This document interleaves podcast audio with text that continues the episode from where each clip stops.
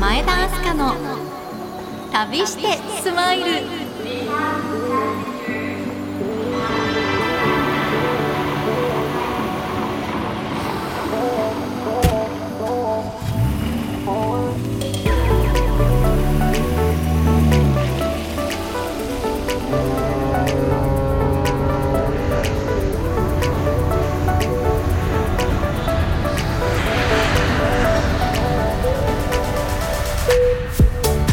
は夜9時を回りました。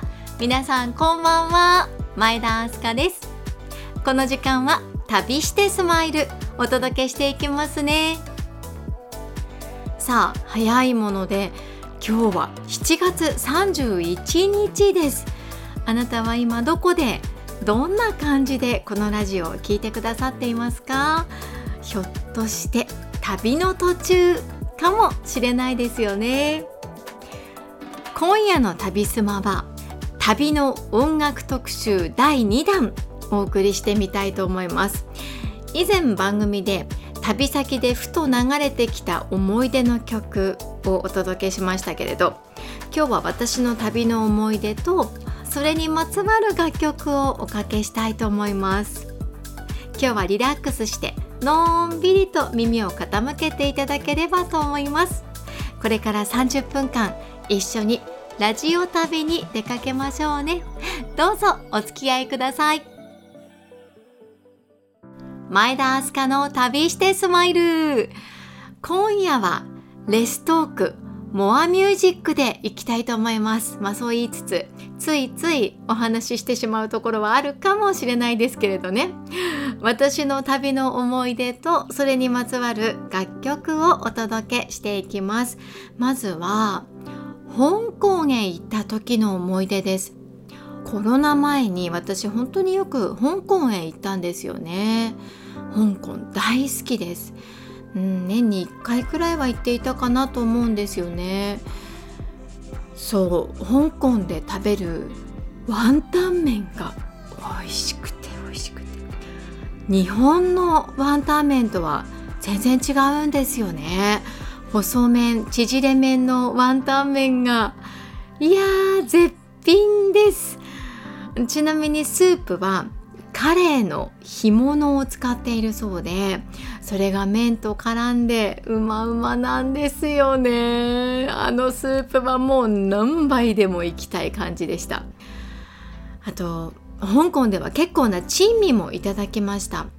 香港の知り合いと食事に行ったんですけどね鳩の丸焼きをおすすめされて いやあちょっと無理かなってね。まあでもまあうんうん美味しかったですかね。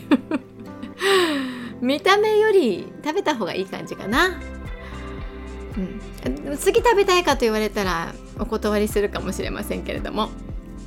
そんな香港で思い出深いことはいろいろありますが香港に行くといつも頭の中でリピートしていた曲があります。それがこちらです。映画恋する惑星の挿入歌です。フェイ・ウォン夢中人。Music. フェイ・ウォンの夢中人は1995年に日本でも公開された香港映画恋する惑星の挿入歌でした。主演はトニー・レオンさんさらには金城武さんも出演しています。この作品を見て香港へ聖地巡礼へ行った方も多いんじゃないでしょうか。私この映画に出てくる世界一長いエスカレーターにも行きましたよ。セントラルという地区にあるんですがなんとこのエスカレーターは23機のエスカレーター群のことなんですよ。ギネスにも認定されています。全長はなんと800メートルで最初から最後まで20分以上かかるんですよね。結構長かったです。そのエスカレーターに乗っているとまるで映画の主人公になったような気がしてトニー・レオンさんや金城武さんにも会えるんじゃないかなんてねそんな予感がしたものですけれども全然でした。あなたも香港に行ったら是非世界一長いエスカレーターに乗ってみてくださいね。お送りした曲はもう香港の大御所の歌手になりましたよね。フェイ・ウォン夢中人でした。旅と音楽特集。続いてはこちらのナンバーです。私がアメリカに留学していた時一世を風靡していた歌手の大ヒット曲です。マライア・キャリー Emotions.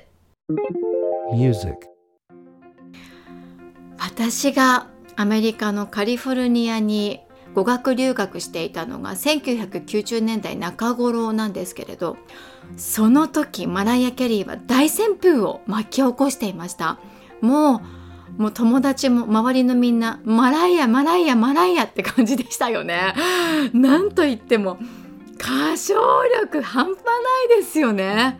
圧倒されますよね。5オクターブ出せるってどういうことって思いますよね。友達と一緒にやってみましたけどせいぜい2オクターブ半とか、ね、3オクターブ無理やりとかそんな感じですよね。いやーこの歌声今聞いてもほんとすごいなって思っちゃいますね。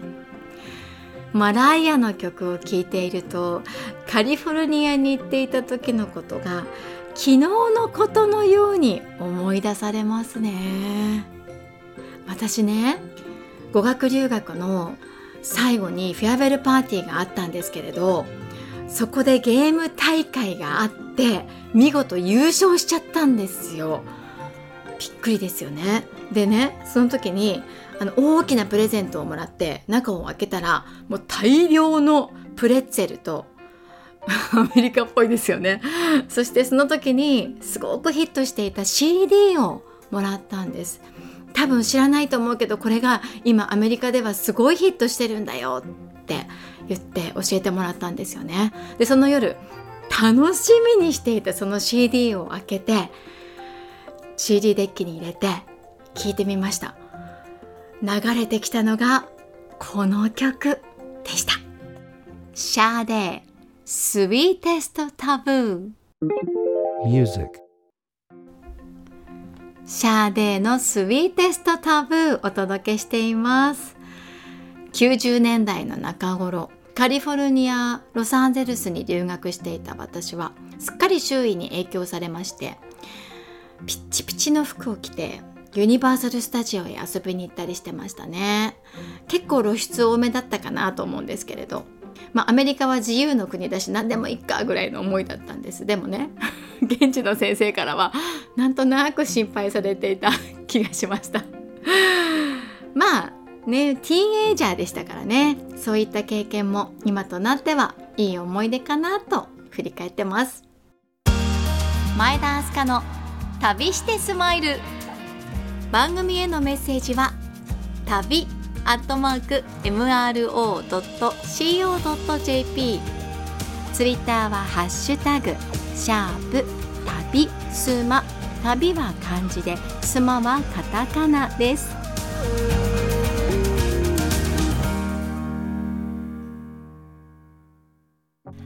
前田明日香の旅してスマイル。今夜は旅と音楽特集第2弾です。後半は博物館にまつわる2曲をおかけしたいと思います。この番組でもお話ししていますが私子供が生まれてから本当によく博物館へ行くようになりました。以前台湾の台中出身のシンガーソングライターひろみさんにご出演をいただいた時にひろみさんからもお話があった台中にある国立自然科学博物館に行った時のことです。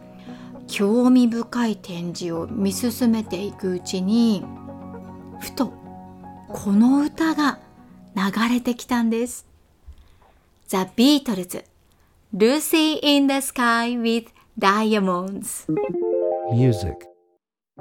台湾の台中にある国立自然科学博物館でちょうど人類の進化の過程を紹介したコーナーだったかと思うんですけれどもあれどこかで聞いたことがあるな。うん？何の曲だと思って耳を澄ますとこの「ルーシー・イン・ザ・スカイ・ウィズ・ダイヤモンズ」がかかってたんですよね。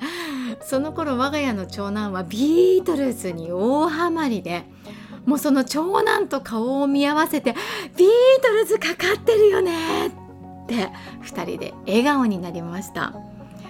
人類の進化を表した年表のようなものとこの曲って特に関係があるというわけでもないじゃないですか。